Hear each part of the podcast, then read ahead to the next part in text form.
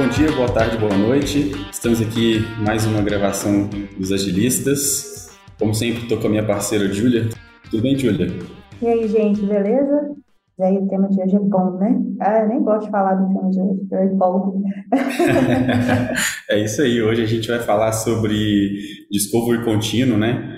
Em oposição aí a, aos modelos tradicionais, né? Cascata, antigos, famosos... É, modelos de construção de software que geram muitas frustrações na entrega de soluções digitais, que a gente faz toda aquela especificação logo de cara, antes de de fato fazer a construção, né? A gente já falou bastante sobre Product Discovery em geral aqui também. Muitos times de, de produto realizam um bom processo de Product Discovery, mas poucas equipes sabem trabalhar de forma contínua, né? De fato. E aí a gente está com duas convidadas super especiais, eu vou deixá-las se apresentarem aqui. Oi, Raquel, tudo bem? Ei, Pedro, ei, Júlia, ei, Lorena, tudo bem? Conta pra gente um pouquinho aí, Raquel, o que você faz, de onde vem? Eu sou a Raquel, sou aqui de B H mesmo, eu sou formada em design de produto e hoje eu atuo com a gestão de produtos, trabalho como Product Owner aqui na D T I há mais ou menos uns dois anos e meio. Estou muito feliz de estar aqui, porque eu sou fã dos agilistas. Ah, legal. Primeira gravação com a gente, né, Raquel? Muito bem-vinda. Primeira, primeiríssima. Espero que de muitas. Com Sim, certeza vai ser. Seja muito bem-vinda. Isso aí. E Lorena, tudo bem? Ei, pessoal. Boa, é, boa tarde. Então... Pode usar o jargão à vontade, tá? Bom dia, boa tarde, boa noite. Os convidados não podem falar. Ah, então tá. É, bom dia, boa tarde, boa noite. Meu nome é Lorena e eu sou Product Designer aqui na D T I já tem quase dois anos, mas eu sou formada em Design Gráfico, né? Mas aí eu migrei para a área de produtos digitais, que é uma área que eu curto muito mais. Tá feliz com a migração? Nossa, tô muito mais feliz. Que bom, que bom. Sem arrependimentos, então. Não, eu acho que tem, tem muita interseção. Tem muita interseção em alguns momentos. Ah, com certeza, com certeza. Mas vamos lá, né? A gente vai falar hoje sobre Discovery Contínuo, né? Como eu falei. Mas acho que antes da gente entrar de fato no Discovery Contínuo, acho que seria legal só a gente, de leve, falar um pouco sobre Product Discovery em geral também, né? Que é, na verdade, talvez o mais padrão que as equipes fazem, de uma maneira geral, fazem bem, né? E aí, para a gente poder falar um pouco melhor das dificuldades do contínuo, né? A gente podia só passar um pouquinho para o público sobre Product Discovery. Você me ajuda nessa, Júlia? Claro. Então, quando a gente fala de Product Discovery, é, é até um termo que ficou muito na moda recentemente, né? A gente acha curso aí, diversos para poder se fazer a respeito de Product Discovery. E, inclusive, é um termo que ficou tão na moda que agora as pessoas, às vezes, até ouvem Discovery e já dão aquela arrepiadinha de assim, nossa, vai ser um mega processo complexo, intenso. Quando, na verdade, quando a gente fala de Product Discovery, a gente está falando de entender de maneira mais aprofundada sobre as necessidades reais que existem ali, entender quais propostas de solução fazem mais sentido para a gente testar rápido, e aí a gente vai validar se realmente aquela hipótese de solução fazia sentido. Então, aí, quando a gente pensa, né, em longos processos de discovery, ele por si só já fica um processo meio duvidoso, assim, porque se você gasta muito tempo para poder aprender, vai gastar muito tempo para poder validar, na verdade você não está ganhando tanto tempo assim. Então, o discovery contínuo, ele entra para poder casar com o Product Discovery e complementar e possibilitar que o processo seja mais aderente a uma realidade que a gente chama, né, de mundo VUCA, BUNNY e por aí vai, em que as coisas estão mudando constantemente. Então, quando que entra uma coisa e entra outra, né? Normalmente o Product Discovery, ele entra muito no início, quando a gente vai começar uma iniciativa, mas a gente pode ter ele também como um marco de uma nova fase de um produto, como um marco de uma nova frente de um produto. Mas, normalmente, é quando a gente tem uma divisão grande entre o que a gente já conhece e um desconhecido que a gente vai começar a aprofundar, a conhecer um pouco mais. Agora, quando a gente fala do Discovery Contínuo, é justamente porque no Product Discovery, se a gente está falando de um período curto de tempo para a gente poder ter um aprendizado, quando a gente vai para o desenvolvimento, é natural que a gente não tenha feito todas as perguntas, aprofundado em todos os detalhes, e nem é esperado que a gente fique gastando tempo imaginando todas as perguntas possíveis, né? Senão a gente vai ficar ali assim, hipoteticamente, levantando um monte de coisa que não necessariamente a gente vai usar. Então, a passagem de bastão, né, é do Product Discovery, inicialmente, que vai ter esse conhecimento, que é a base do que vai ser feito na sequência, e o Discovery Contínuo, e aí que cresceu muito esse termo, né, até com, com a Teresa Torres, ele é esse hábito contínuo do time de aprender sobre o que precisa ser feito de maneira incremental. Então, à medida que o time faz pequenas entregas, ele aprende com o que ele entregou, à medida que vai pegar uma nova parte da solução, tenta aprofundar um pouco mais sobre aquela parte que precisa ser desenvolvida, e sempre focando em mitigar riscos, sempre focando em pesquisar o que de fato é necessário para aquele momento, para que a gente não corra também o risco de botar tudo em Discovery Contínuo, quando às vezes pode ser que tenham features ali que elas já estavam é, bem delimitadas, o risco é baixo, e elas poderiam ir diretamente para o refinamento e depois caminhar para o desenvolvimento. Então, Discovery Contínuo é assim, existe um risco? Pode ser uma ótima opção para a gente poder mitigar antes do time gastar tempo desenvolvendo. Ainda vou poder... Muito legal você... Sim, sim, fez demais. Muito legal você ter falado da, da Teresa Torres. Eu já li um dos, dos artigos dela que ela... O nome do artigo, se não me engano, já é Quanto Tempo a gente deve gastar com Discovery, né? Aí ela já começa falando que essa não deveria ser nem a pergunta. Na verdade, é, é... Eu não lembro. Quem, quem lembra qual que era a pergunta que ela... que ela sugeria lá, era alguma coisa, qual que é o melhor caminho para determinado resultado que a gente é. quer obter, né? Alguma coisa nesse sentido. Pois é, eu não, não lembro desse artigo especificamente, mas eu suponho que sejam duas perguntas que precisam ser entrelaçadas. A primeira é qual que é o problema de fato que a gente quer resolver, e depois disso, qual que é a melhor proposta de solução e como que a gente identifica que essa proposta de solução é adequada. Assim, né? São as perguntas básicas. Muitos dos processos de discovery, inclusive, que a gente vê, que se estendem muito, é justamente que as pessoas não sabem quais são as perguntas que elas querem responder. E aí elas começam a entrar num limbo, assim, porque quanto mais você procura, mais você descobre. Mas não necessariamente é o que você está precisando aprender agora, né? Você poderia focar só no que você precisa aprender para agora, e depois você expande para outras coisas sobre necessidade mesmo. Mas, enfim... Tá vendo? Eu não posso começar a falar dessas coisas, eu começo a pegar o episódio inteiro que tá falando. Tá certo. Então, vamos, vamos, vamos passar a bola para as nossas convidadas, então. A Julia já comentou um monte sobre a prática aí do, do Discovery Contínuo, né? Para que que serve, mas a gente consegue sumarizar qual que é o benefício que essa prática traz? Ou o principal benefício, talvez, né? O principal benefício quando a gente faz um Discovery contínuo é, acho que a gente não pode fazer do Discovery uma grande cascata, né? Então, se o desenvolvimento está indo de forma ágil, a gente tem que quebrar esse Discovery em pequenas partes, até para a gente conseguir fazer uma entrega legal. E quando a gente faz, a gente divide esses problemas em problemas menores e vai fazendo pequenas entregas, a gente consegue, às vezes, validar ou invalidar alguma hipótese que a gente tinha anteriormente. Então, acaba que a gente deixa de entregar coisas que não seriam é, valor nem para o usuário, nem para o negócio, e a gente começa a entregar produ- a gente entrega features e produtos, histórias mais assertivas para o usuário e para o negócio.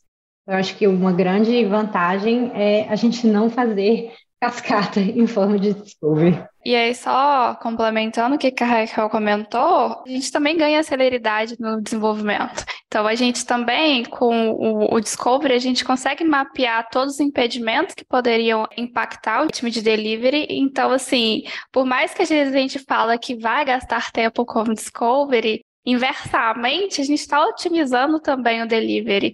Então, é muito comum que times que tenham Discovery muito desenvolvido, a gente tenha poucos impedimentos, porque também a gente não está blindado contra essas situações, mas a probabilidade de você ter impedimentos que vão impactar nas suas entregas é muito menor, porque você já tentou mitigar mais os riscos, sejam riscos questões de usabilidade, negócio, arquiteturais. Então, assim, o desenvolvimento ele é mais fluido, então é, a gente tem mais tempo para errar e aprender também, nesse sentido.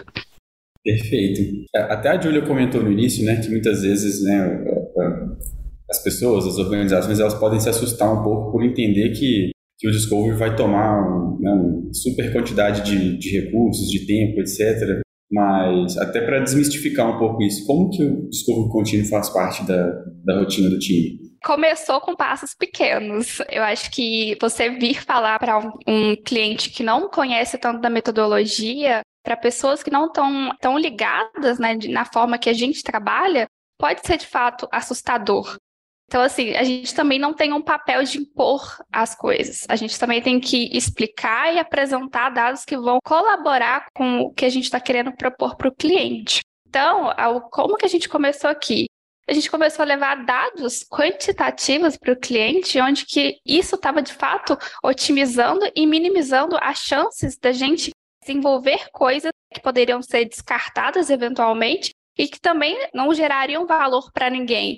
Então, assim, seriam coisas que seriam utilizadas por um, dois meses, mas que eventualmente precisariam ser refaturadas ou descartadas totalmente. Então, além de levantar esses dados e trazer isso para os nossos clientes, a gente também trouxe ações que eram muito mais educativas. A gente tem uma ação que é muito interessante no nosso time, que a gente traz livros, a gente lê o livro da Teresa Torres em conjunto com nossos clientes, para que todo mundo entenda também, sabe? Porque não adianta só a gente vir falando, mas também tem que ter a compreensão completa e entenda que aquilo a gente está querendo otimizar o trabalho, não gerar morosidade nas coisas. Então, assim, a gente começou fazendo esses passos e aí o cliente em si, ele começou a ver mais valor naquilo porque ele viu que, de fato, a gente estava otimizando e trazendo para claridade coisas que estavam passando imperceptíveis, sabe? Então, assim, foi dessa forma que a gente começou. Então, assim, a gente começou educando também, né, é, apresentando essa questão e trazendo dados para colaborar, né, com esses nossos argumentos. Pois é, até uma coisa legal que você comentou aí é justamente esse papel empático junto com o cliente, né? Porque, assim, também é esperar demais que a pessoa já seja assim, você já chegue enquanto pessoa de produto, pessoa de design, e faça uma proposição de vamos fazer um Product Discovery, vamos trabalhar com Discovery Contínuo, e a pessoa olha e fala, vamos super, entenda aqui o que, que é, vamos, vamos começar para ontem, porque para muitas pessoas os termos não são termos do dia a dia, né? Não são coisas que elas estão acostumadas e dominam e sabem a complexidade. Então, para alguns, pode até soar meio que assim, não, mas espera aí, dentro do ágil, eu nunca ouvi falar em Discovery Contínuo. Dentro dos, né, de todas as coisas que eu já ouvi, sei, talvez já tenha ouvido alguma coisa, mas a gente traduzir isso em ações e conseguir quebrar de forma evolutiva também, para ir dando esses passos que começam realmente um pouco menores e depois a gente vai conseguindo evoluir, é muito legal. E aí, hoje, dentro da rotina do, do time de vocês, como é que vocês equilibram as atividades de delivery com a Discovery Contínuo? Acho que é legal, Júlia, a gente falar um pouquinho do contexto nosso. A gente está descomissionando um produto legado do cliente, né? Então, esse produto já é um produto mais antigo e muita informação dele se perdeu. Então, a gente tem que fazer, uma, às vezes, uma engenharia reversa, né? Com o cliente sobre o nosso produto. Assim, no nosso caso era impossível a gente simplesmente sair fazendo, porque a gente tem que entender. Então, não é aquela coisa, igual você falou, do, só do, do, do Discovery, né? A gente tem que fazer isso aos poucos. Não, não bastaria a gente ficar no início do projeto entendendo o que, que é que a gente teria que fazer. É uma coisa que a gente vai cavucando o mato, literalmente. Então, a gente vai abrindo essa porteira aos poucos. É um trabalho que, que, que tem que ser feito, né? No sentido de operação, né, como que a gente faz isso, né, faz essas, essas questões rodar? No, no nosso time, a gente tem um time que a gente chama de time cross. É um time que está responsável tanto por puxar as questões referentes à Discovery, mas também que atua no delivery, né, ali para auxiliar os desenvolvedores. Então, a gente tem sprints que acontecem, onde que a gente define qual que vai ser o nosso objetivo naquela sprint, e aí, nessa sprint, a gente tem a atuação de designers, tem a atuação do P O, a gente tem a atuação do nosso arquiteto de dados, arquiteto de soluções. Então, assim, na nossa operação, a gente faz que o Discovery ele seja do time completo, não é de responsabilidade do designer ou da pessoa de produto. Então, assim, eu, como designer, não vou conseguir levantar, mitigar riscos referentes a questões tecnológicas, arquiteturais, que estão aplicadas aos nossos produtos. Então, assim, é preciso que eu também tenha esse olhar técnico ali para que também no desenvolvimento a gente não tenha tantas surpresas. principalmente no nosso contexto, que envolve uma questão tecnológica muito grande. Então, nessas sprints, a gente trabalha em conjunto. Então, assim, a gente vai montando um quebra-cabeça durante a sprint. Então, o arquiteto de dados, ele participa de todas as, as iniciativas que o design puxa, da mesma forma que a gente também participa das iniciativas deles. E aí, no momento que a gente sente que a gente está ok, a gente tem uma solução que está se mostrando aderente, que de fato é um problema real e que vai solucionar o que a gente identificou, aí a gente passa para o time de delivery, mas também não é uma, só uma passagem de bastão. O time de delivery ele não vai exclusivamente ficar responsável por fazer a construção. É importante que o time de delivery também tenha a compreensão do que ele está fazendo e do que, que ele está resolvendo. Então, a gente também tem um rito onde que a gente passa todas essas questões que foram descobertas em Discovery, porque o pessoal que está em desenvolvimento, por não estar tá tão imergido nas coisas, podem ter uma visão que talvez passou para a gente despercebido, porque a gente já está muito poluído de todas as informações e tudo que a gente está consumindo. Então, repassando isso para o time de delivery, eles também têm a autonomia para ter uma compreensão das regras que a gente está querendo aplicar, o que, que a gente está querendo propor para o cliente e qual que é o valor que a gente vai agregar. Então, basicamente, é dessa forma que a gente está tentando atuar hoje. É, aqui a gente tem esse uh, privilégio, né, de conseguir fazer o dual track separado. A gente tem um board de discovery, a gente tem um board de delivery. E é obrigatório, né, a gente seria, assim, o, o orgulho da Teresa Torres, que a gente tem é, o Product Trio, né, que ela chama, que é, a gente tem a participação dos meninos técnicos também no nosso discovery, por necessidade, mas eu, eu já estive em outros times também que chamei para dentro a conversa os engenheiros, porque, querendo ou não, a gente pode pensar em alguma solução que não tenha viabilidade técnica. E aí, como é que faz? Adianta? Não adianta. Tem que ir todo mundo junto para a gente conseguir entregar a melhor solução. Fazer só um, um parênteses aqui, porque a gente já falou várias vezes da Teresa Torres, né? Só para o público saber, caso alguém não conheça, né? A Teresa Torres, ela é uma, uma autora aclamada internacionalmente aí, e ela escreve sobre práticas aí, é, sustentáveis e estruturadas de realizar Continuous Discovery, né? Ela, se não me engano, até a Julia citou no início do podcast o livro Continuous Discovery Habits, que a gente super recomenda, e também ela tem o ela tem um Product Talks também, né, um blog, então super interessante, tem vários artigos aí como o que eu citei lá no início, tá? Só para fazer é, esse parênteses. E vale comentar também que tem várias palestras, várias conversas no YouTube também que ajudam para quem às vezes não vai ter tempo para poder ler todo o livro, enfim, mas que a pessoa consiga ter o overview do que que ela traz, por que que ela propõe o que ela propõe, porque é muito legal a proposta. Não, eu ia até comentar sobre essa questão da participação técnica, como que ela é importante para a gente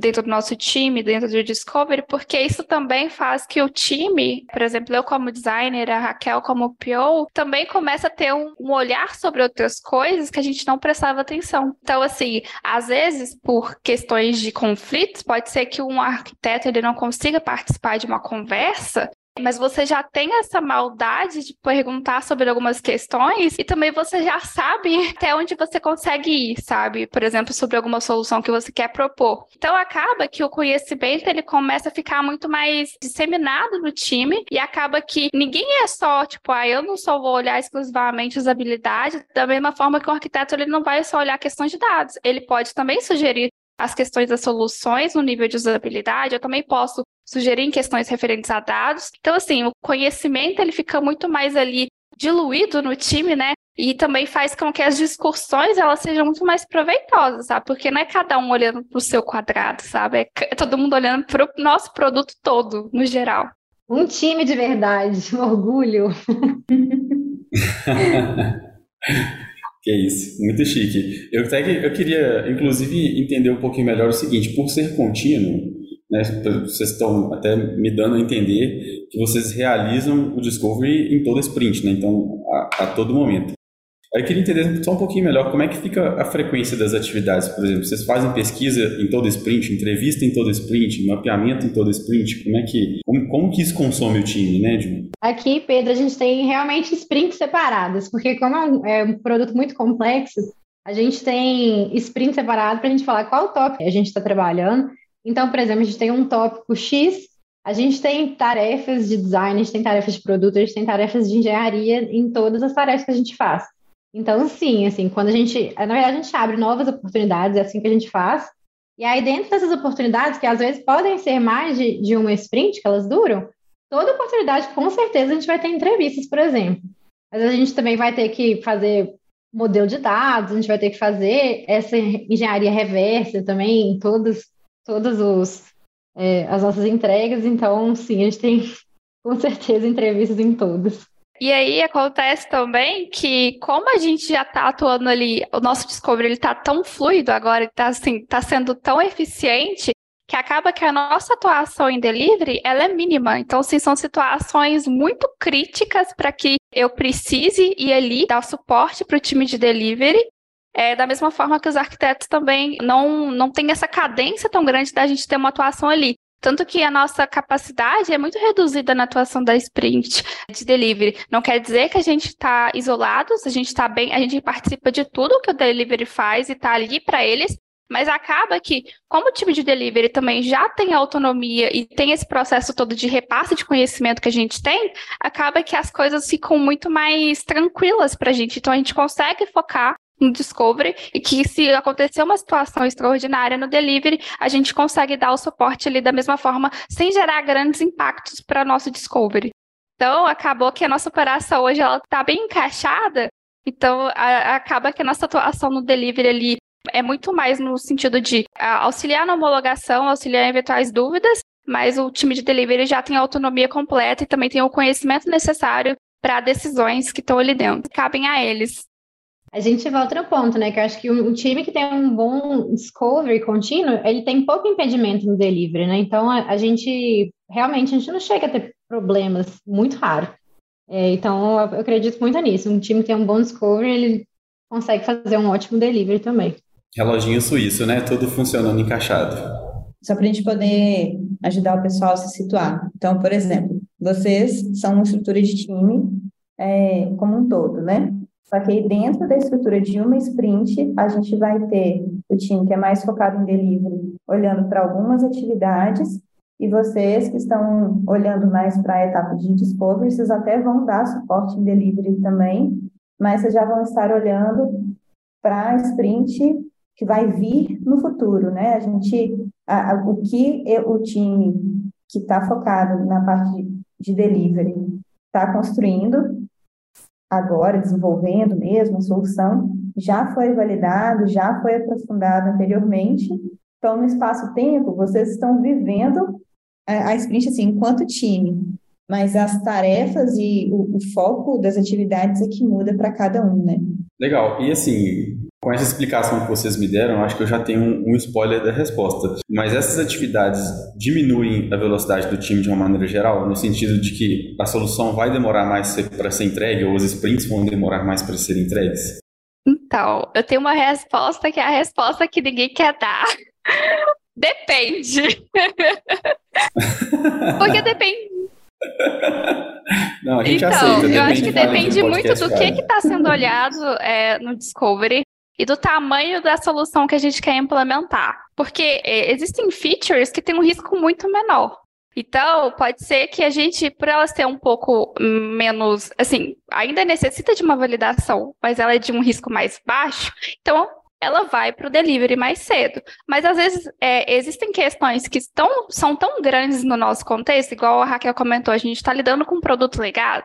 Então, assim, a gente tem conhecimento disseminado em pessoas, então a gente tem que ficar ali procurando as pessoas, descobrir quem tem a informação. A gente também tem outros produtos que necessitam conversar com a gente. Então, assim, pode ser que o discovery desse item, ele seja relativamente um pouco maior do que outro que a gente já disponibilizou. Mas isso não quer dizer que a gente está demorando mais tempo. A gente também está ali no processo de montar um quebra-cabeça para que o delivery seja rápido e também que a gente construa algo em delivery que, de fato, que vai atender o que a gente precisa, vai atender as regras necessárias e também eventuais integrações que a gente precisa fazer. Então, assim, vai depender muito da situação e do tamanho do problema que você tem na mão, sabe? Então, assim, às vezes a gente não tem noção tanto do problema que a gente tem até aprofundar, e aí às vezes a gente fica, é, realmente a gente não sabia que isso seria tão grande, e aí nesse, a gente precisa parar, refletir, vamos quebrar isso mais. Então, assim, acontecem essas situações com a gente também, principalmente no contexto que a gente tem. tudo é muito novo, ninguém sabe de nada. Então, assim, e como tem esse contexto que a gente precisa sempre aprofundar nas coisas, a gente ainda não tem a resposta, falar assim, ah, vai, vai ser rápido ou não, sabe? É, mas como operação a gente sempre pensa, né? Podemos quebrar mais esse problema? Isso é uma coisa que a gente sempre tem que pensar, porque a gente, assim, né? A gente gostaria que backlog não fosse um problema, mas a gente tem que entregar o produto. Então, é contínuo, a gente quebra o máximo que a gente dá e a gente vai entregando e a gente vai iterando também. Então, a gente entrega uma primeira parte, ah, essa aqui é o, o M V P da coisa, vamos ver como a gente pode melhorar, em qual parte vai ser mais importante de priorizar. Também com o feedback dos, dos usuários e do negócio, então é uma coisa que é contínua, né? Ao final de contas. Pois é, e acho que independente do, da complexidade, é lógico que, assim, tem uma questão de qualidade atrelada ao gasto desse tempo aí, né? Porque uma coisa é, por exemplo, a gente poderia levar o problema para desenvolvimento muito rápido, tirando as regras ali do que a gente acredita que é, porque sempre foi assim, ou porque...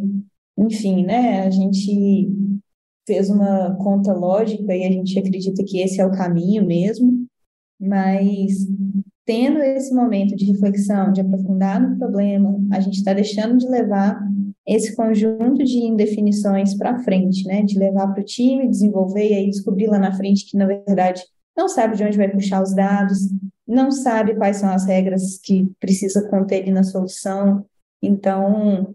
Por mais que às vezes a gente tenha essa questão, né, tipo do depende, acho que de toda forma o tempo atrelado à qualidade acaba gerando mais celeridade justamente por causa dessa, desse, dessa diminuição, igual vocês comentaram, diminuição do número de impedimentos, diminuição dos atritos na hora do delivery, então acaba fluindo, né, vocês comentaram do discovery fluido, que isso que é o, o mais legal, né.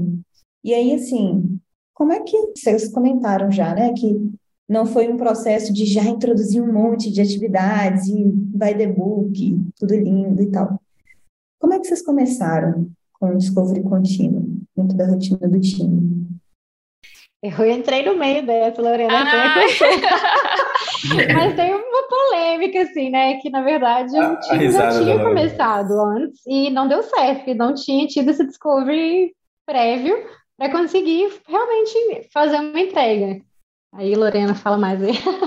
Eu acho que a gente não contou, né, sobre esse histórico do nosso contexto. A gente teve essa iniciativa com esse cliente, mas por algumas questões a gente não conseguiu prosseguir porque existiam muitas indefinições sobre o produto ainda. Precisavam coisas ser esclarecidas. E aí, no retorno, a gente teve vários aprendizados nesse período, né? A gente, de início, a gente teve um time que já, tava, já tinha todos os desenvolvedores, já tinha designer, arquitetos, estava o time completo, pronto ali para construir o produto, só que a gente não sabia por onde a gente começaria, porque a gente está falando de um produto muito grande e muito crítico para o nosso cliente. E aí, quando a gente retornou, a gente começou com um time menor, que seria o time voltado para pelo menos começar a identificar onde que a gente ia começar e qual era a solução que a gente ia começar implementando. Então, a gente foi um time, era de um designer, arquiteto de dados, arquiteto de soluções e o S M. Esse foi o time que iniciou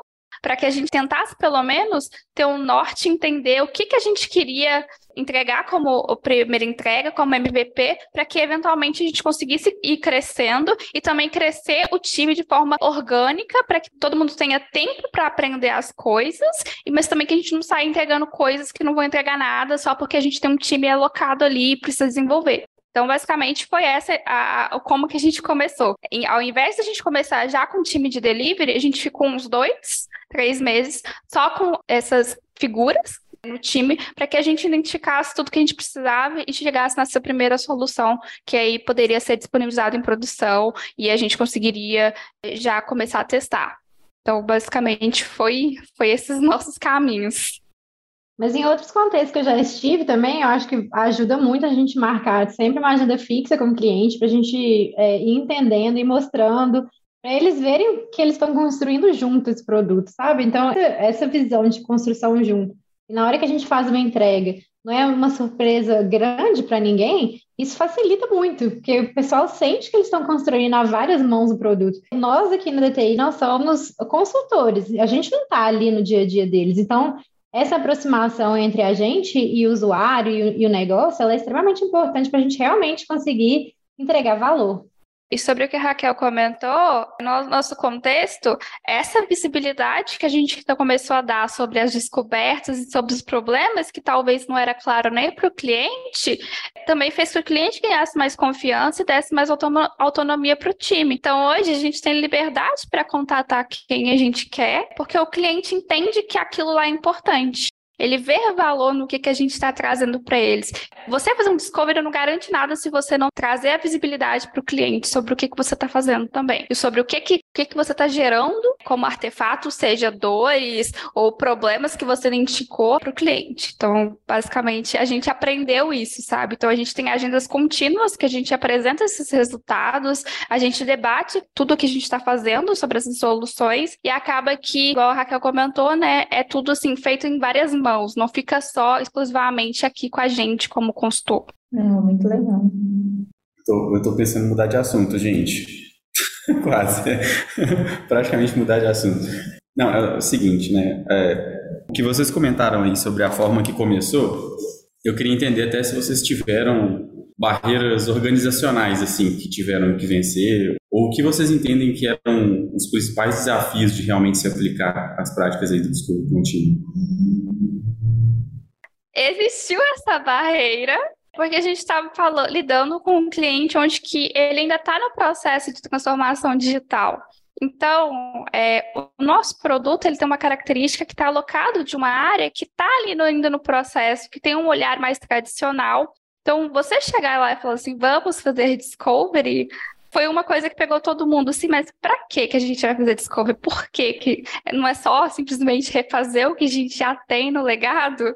Então, assim, existiu essa barreira, mas também por isso que a gente começou com essa iniciativa que a gente comentou, do Lean Looping, porque isso também trouxe eles para perto, para eles também crescerem assim, profissionalmente, para eles verem que essa transformação vai fazer que o que eles estão querendo, né, entregar com esse produto para a companhia no geral, de fato, vai ser mais eficiente se a gente seguir dessa forma.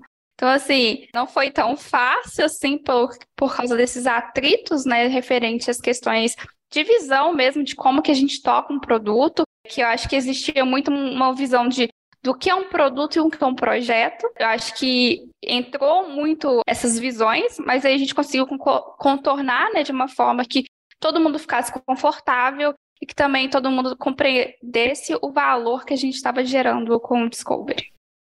Mas nem tudo são flores, né? Até hoje, às vezes, a gente tem umas barreiras. é, é, a gente está descomissionando um produto antigo. Então, falar, ah, o objetivo é descomissionar, mas a gente não pode simplesmente descomissionar não entregando mais valor do que é o produto antigo. Até porque, se a gente for simplesmente fazer um copia e cola, a gente tem que fazer um discovery técnico para entender como funciona. Mas a gente acredita que a gente consegue sempre fazer uma entrega melhor, agregando mais valor para a companhia, né? E o que, que vocês entendem, então, ser fator de sucesso, assim, se vocês puderem citar um ou dois, né? Obviamente tem várias coisas que vão fazer o Discovery Contínuo realmente funcionar, mas o que vocês diriam ser primordial, assim? Teve uma entrega que a gente fez aqui, que foi essa entrega com várias mãos, né? A gente procurou muito os usuários e a gente conseguiu diminuir muito um tempo de processamento de um cálculo que fazia no, no outro produto.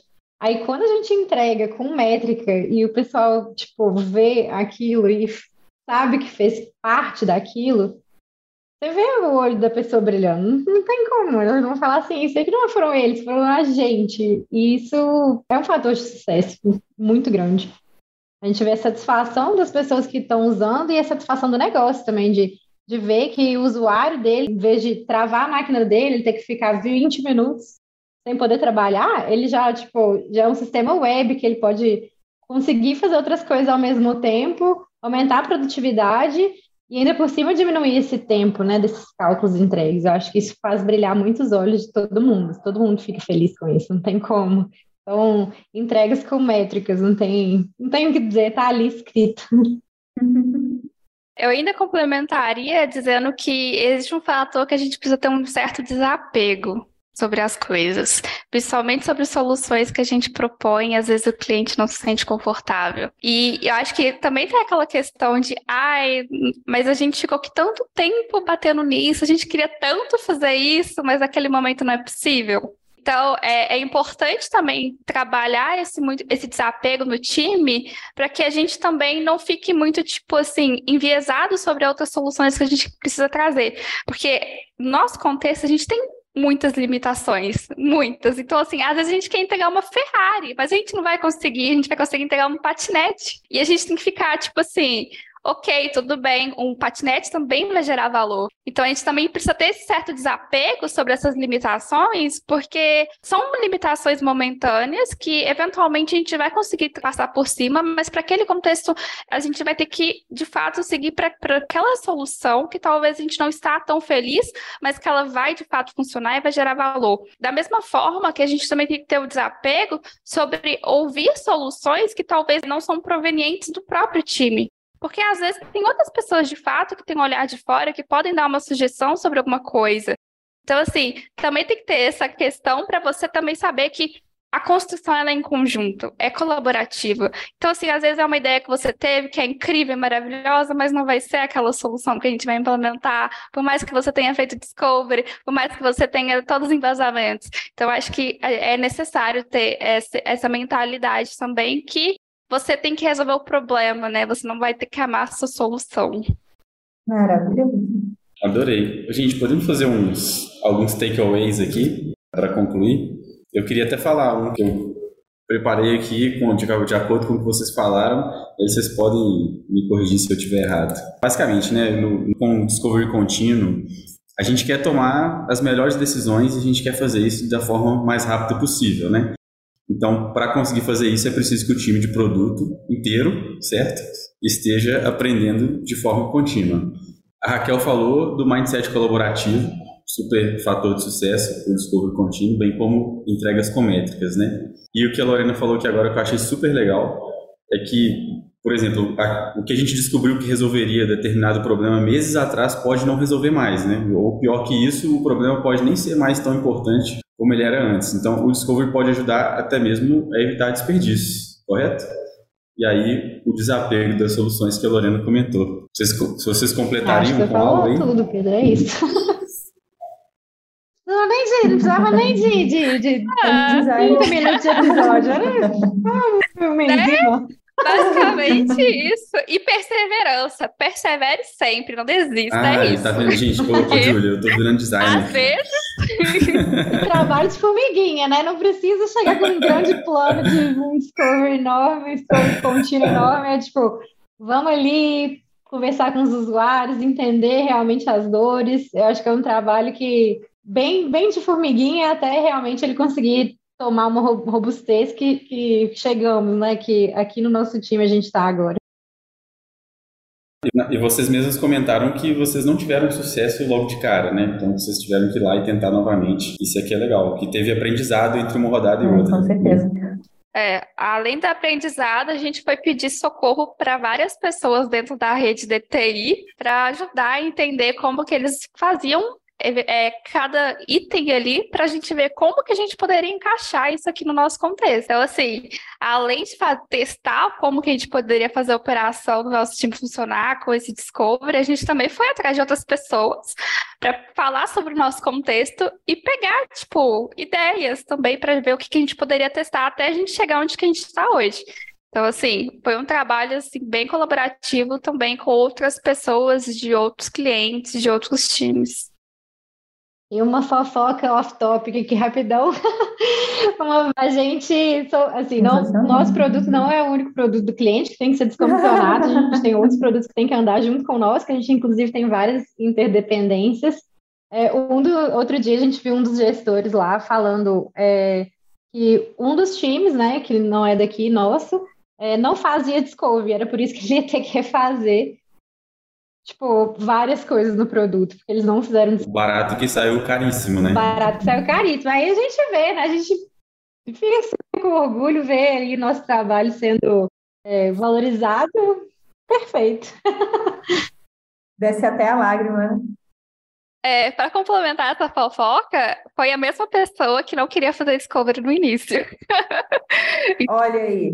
Então, foi uma mudança assim, de mentalidade muito doida, sabe? Nossa, muito legal. Um último tópico que eu acho que daria para a gente acrescentar nesse fechamento é só que nem sempre vai precisar de atividade de Discovery contínuo, né? Às vezes, o que já teve de descoberta anteriormente é o suficiente para a gente encaminhar com algumas histórias para sprint e para ir diretamente para o delivery. Só para a gente também não criar um gargalo, né? De tudo que for entrar, tem que entrar em Discovery contínuo, porque a gente fez o produto Discovery lá na, no começo. Dentro do Discovery Contínuo, a gente pode descobrir coisas que são para um sprint, mas a gente pode, né, renovar esse aprendizado para algo que vai mais para frente. Então, para reutilizar conhecimento, né? Sempre é. Muito bem-vindo isso. O Discovery, ele vai, ele vai despender mais esforço quanto maior for a incerteza. Faz sentido falar isso? Com certeza. E às vezes a gente vê, até que no Discovery anterior, a gente entregou alguma coisa, e aí com o feedback do... do usuário, a gente é, que pede alguma coisa, a gente, como a gente já fez um discovery lá antes, a gente consegue ver, ah, não, isso aqui é tranquilo, acho que faz sentido sim, bora para delivery, vida que segue. Não precisa de entrar na, na, na sprint de discovery para a gente é, passar para o delivery, né? Pode pular a catraca. Pode pular a catraca. é, é, mas essa armadilha aí do Discovery, ela pode acontecer também com o cliente, porque às vezes os olhos brilham, brilham tanto, tipo, nossa, o Discovery é incrível, que aí tudo eles falam, vamos fazer Discovery. Aí você tem que falar assim, calma, calma, não precisa disso. É, então, assim... Parece que o jogo virou, não é mesmo? Exatamente. Já aconteceu muitas situações com a gente que era isso. Era uma coisa muito simples, falou assim, vamos fazer Discovery. Eu fiquei assim, gente, não precisa disso não. mas, mas isso mostra também que como que eles compraram a ideia, mas também é arriscado. Eu acho que é importante também o time saber podar essas questões para que também tudo não vire um processo muito moroso. E o que veio para agilizar é só faz que a gente tenha mais trabalho e gaste muito, muito mais legal, tempo. Muito legal, gente. Sucesso, viu? Parabéns pelo, pelas conquistas aí no, no projeto de vocês. Espero que consigam aí gerar bastante bons exemplos para a gente poder disseminar. É, bom demais. É muito bom quando a conversa vem com questões práticas, né? Que a gente, para além de falar da metodologia, para além de falar de abordagem, de livros, de textos, a gente fala de um time que tentou, igual a Lorena comentou, perseverou e tem perseverado, tem corrido atrás, que não teve só momentos de alegria, mas é, é bom, porque acho que dá até uma renovada na esperança de todo mundo, né? Nas nossas, na, de quem está ouvindo, para a gente poder olhar e falar assim, não, calma, a gente vai conseguir. Está todo mundo tentando encontrar a melhor forma, né, de, de construir as soluções. Mas foi excelente, gente. Parabéns demais pelo trabalho que vocês vêm desenvolvendo. Temos um belíssimo episódio, né? Com certeza. Muito obrigado pela participação, Raquel, Lorena. Quando vocês tiverem terminado de descomissionar o sistema, a gente chama vocês de volta para contar como é que foi, nem que seja um enzima, né, Júlia? Uhum. Só para fazer o desfecho aí para a galera. Mão na testa. É, dois mil e trinta a gente vem aqui contar para vocês uma história. Ah, é ótimo que seja, gente, faz parte, né? Nem tudo é rápido. é. Mas, beleza, obrigado pela participação. Obrigada, gente. Obrigada, Júlia, gente, obrigada, foi Pedro. Ótimo, foi, amei. Tchauzinho, obrigada. Tchauzinho. Para quem gostou desse episódio, quem gostar dos outros também, não deixem de, além, né, de ouvir, que a gente fica super feliz por vocês ouvindo o podcast, mas também nos seguir nas redes sociais, no arroba Agilista, a gente também está presente no LinkedIn, tem canal do YouTube, e além disso, não deixem de seguir, dar like, favoritar nas plataformas de streaming, porque ajuda a gente, inclusive tem métricas, a gente falou de métricas aqui, né? Bom que a gente tem métricas também de que está sendo legal, interajam com a gente também, fiquem à vontade para poder mandar nas redes sociais o que vocês gostariam de ouvir aqui como temas dos agilistas. É isso, pessoal. Muitíssimo obrigada. É isso. Até mais, gente. Até mais. Obrigado, galera. Até a próxima.